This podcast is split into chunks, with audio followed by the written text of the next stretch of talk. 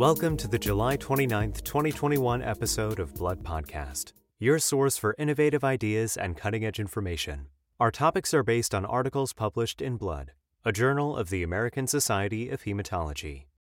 Today's podcast is a special edition that focuses exclusively on vaccine induced immune thrombotic thrombocytopenia, or VIT, a rare but potentially fatal syndrome associated with adenovirus based COVID 19 vaccines. The VIT syndrome is characterized by thrombocytopenia and thrombosis in association with platelet activating antiplatelet factor IV antibodies. First, we'll review an insightful spotlight article on what is known about VIT to date. Then, we'll discuss two new brief reports in Blood that provide additional insights on VIT clinical manifestations, laboratory findings, and disease management.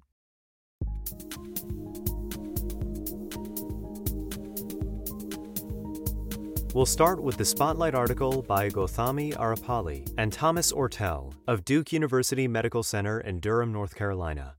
In the article, entitled Vaccine Induced Immune Thrombotic Thrombocytopenia What We Know and Don't Know, the authors describe VIT as a rare, clinically distinct syndrome that typically occurs within two weeks after vaccination with one of the adenovirus based COVID 19 vaccines.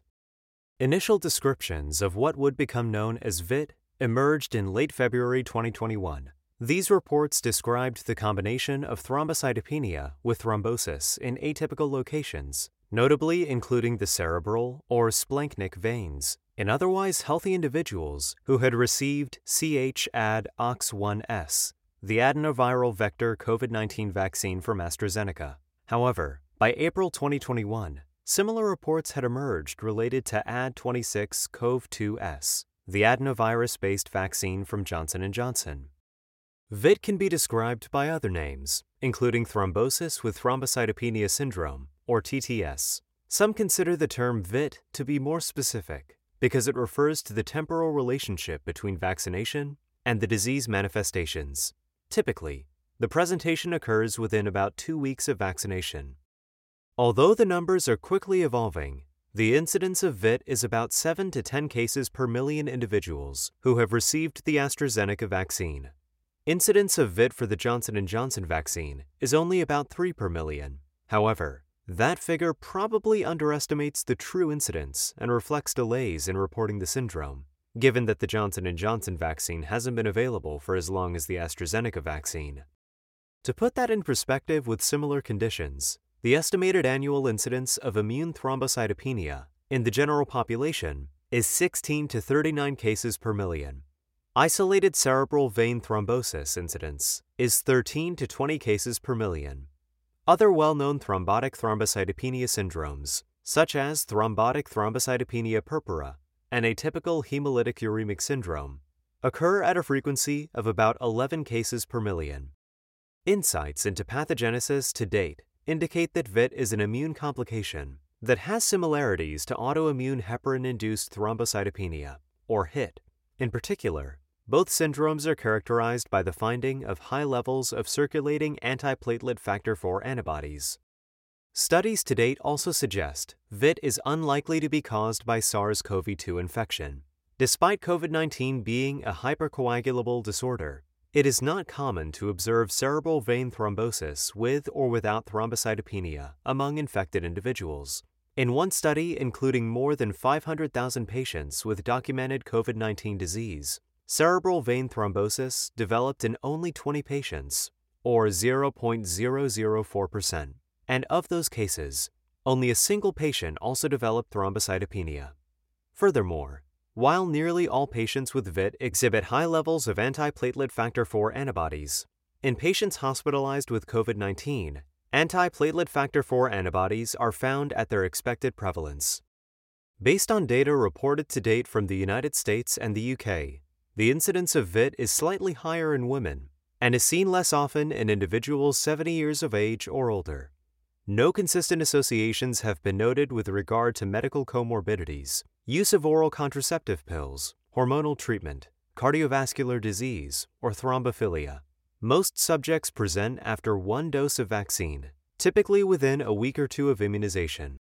Presenting symptoms are often consistent with the underlying sites of thrombosis and may include headaches, nausea and vomiting, or abdominal pain.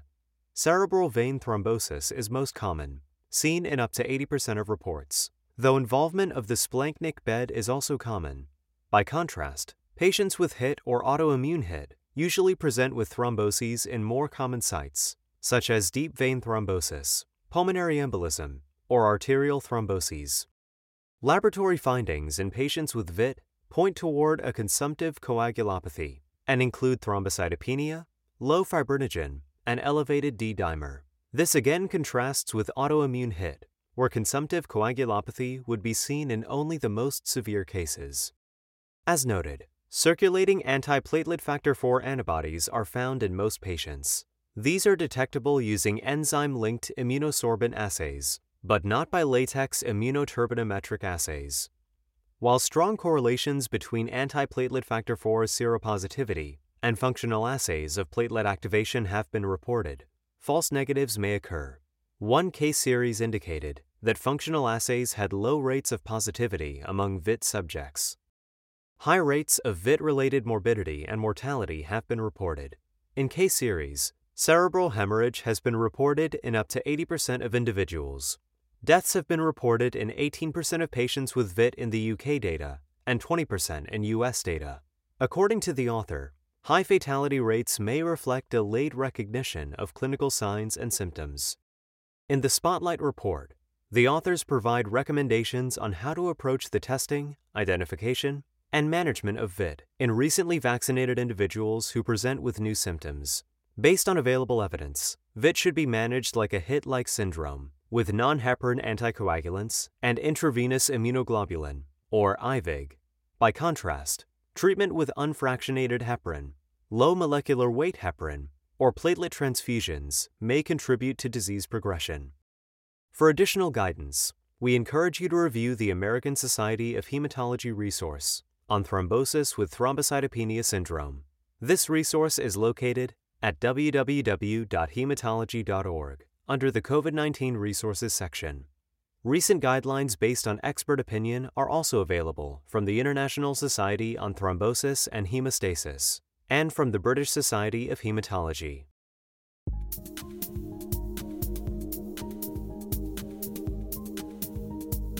Two other new articles in Blood extend our understanding of VIT and its underlying pathology. The first of those is a brief report entitled Prothrombotic Immune Thrombocytopenia After COVID 19 Vaccine. The authors are Andrea Tiede, Arnold Ganser, and colleagues of Hanover Medical School in Hanover, Germany. In this report, the authors illustrate how VIT represents a broad spectrum of disease severity, with symptoms ranging from mild to severe, that can have a positive outcome with early recognition and treatment. Tiede and colleagues report a total of five cases presenting with thromboembolic events and thrombocytopenia within two weeks of receiving the AstraZeneca adenoviral vector COVID 19 vaccine. These patients were all women between 41 and 67 years of age. They presented between 5 and 11 days after the first vaccination. A range of clinical manifestations were observed, including cerebral venous sinus thrombosis, splanchnic vein thrombosis, arterial cerebral thromboembolism, and thrombotic microangiopathy.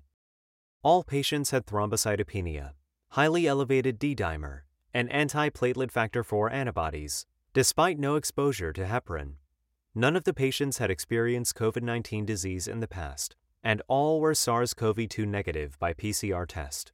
Of note, patients were initially tested for antiplatelet factor IV antibodies by chemiluminescent immunoassay, but results were negative. However, samples retested by ELISA were all strongly positive for anti PF4 antibodies.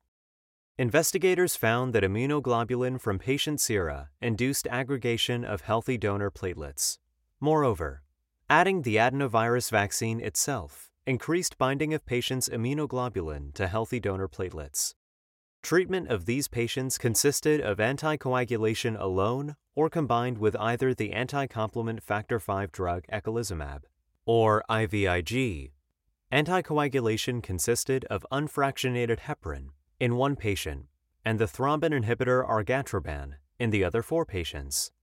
One of the five patients, who had presented with mild symptoms, recovered quickly after argatroban and received no further treatment. Of the remaining four patients, three went on to receive IVIG. While one had a favorable outcome with no further events, another developed extensive splanchnic vein thrombosis, and another developed a popliteal artery occlusion. The fifth patient received eculizumab due to thrombotic microangiopathy and renal failure. Platelets recovered, though eculizumab was also given as salvage therapy later due to a severe thromboembolic event. The patient then quickly improved and no further treatment was given. Taken together, these findings illustrate a broad spectrum of disease severity in VIT, which the authors refer to as prothrombotic immune thrombocytopenia. Furthermore, awareness and early treatment may prevent complications, as shown in the patient who improved without further consequences following anticoagulation. Based on their findings, the authors suggest a high level of suspicion for this syndrome and prompt testing in patients who experience thromboembolism or thrombocytopenia after vaccination. However, they caution against using this data to draw conclusions about the overall safety of this vaccine in the general population. They say the estimated incidence of this complication remains uncertain. Furthermore, the risks of thromboembolic complications from COVID 19 itself appear to outweigh the potential thromboembolic risks of the vaccine.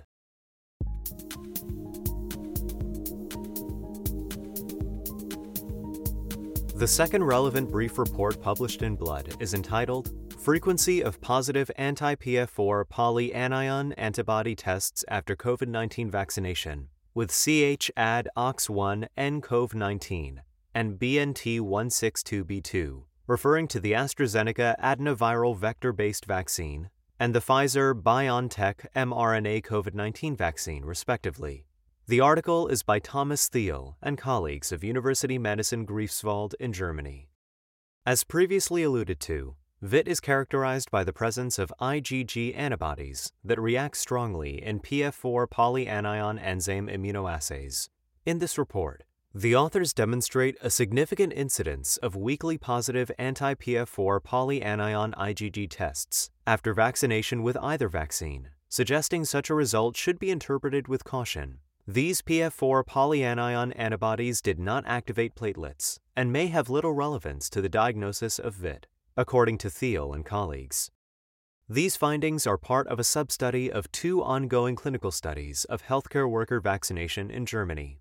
Blood samples were analyzed after the first and second vaccine dose of BNT 162b2 and before and after the first dose of ChAd OX1 nCoV 19. These samples were tested for anti PF4 polyanion antibodies using an in house IgG specific PF4 polyanion enzyme immunoassay. 281 vaccinees were assessed, about half of whom received BNT 162b2 and half received ChAd OX1 nCoV 19. A total of 19 subjects tested positive for anti PF4 polyanion antibodies for an overall frequency of 6.8%. Of those 19 subjects, 8 had received BNT 162b2 for an overall frequency of 5.6%, and 11 received ChAd OX1 nCoV 19 for an overall frequency of 8%. Almost all of the 19 subjects were weakly positive for anti PF4 polyanion antibodies. Just one of the 19 had a reaction classified as strong. Interestingly, the majority of these 19 subjects were already positive prior to vaccination. Of 11 samples that were available, 7 tested positive for anti PF4 polyanion antibodies, while 4 exhibited seroconversion, meaning that they tested negative before vaccination and positive after vaccination. It is important to note that the sera samples positive for anti PF4 polyanion antibodies were evaluated in a platelet activation assay and none could reproducibly activate platelets in the presence of added PF4.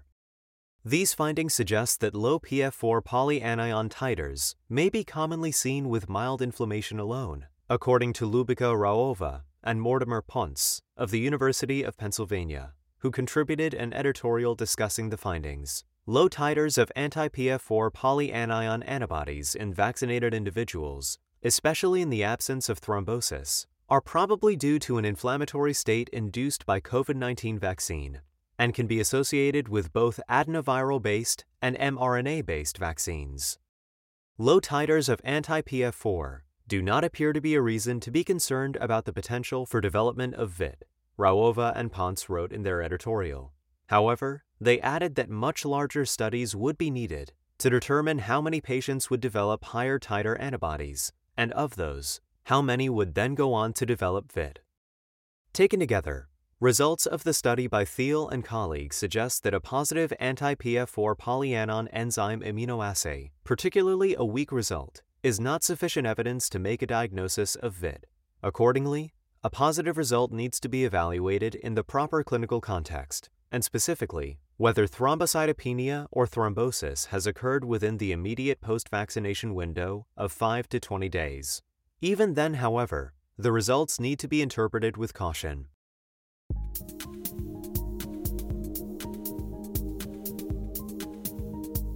Overall, these articles make it clear that while knowledge about VIT is advancing rapidly, there is much that still needs to be learned.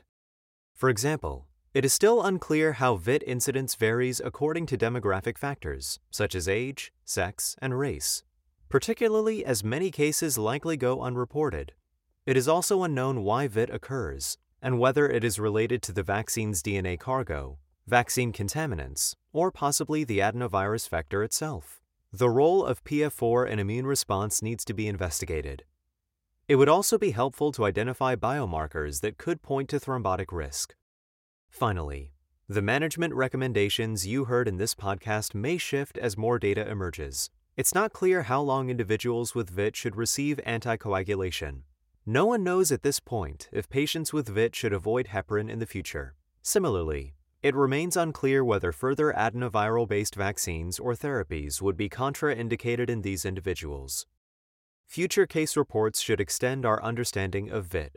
At the same time, Increased awareness of this syndrome by providers and the public should help to enhance VIT recognition and early treatment to improve clinical outcomes. You have been listening to the Blood Podcast. For a list of additional authors, as well as more detailed articles and commentaries on which this podcast is based, please go to www.bloodjournal.org. Be sure to join us next week for another episode of Blood Podcast. Thank you for listening.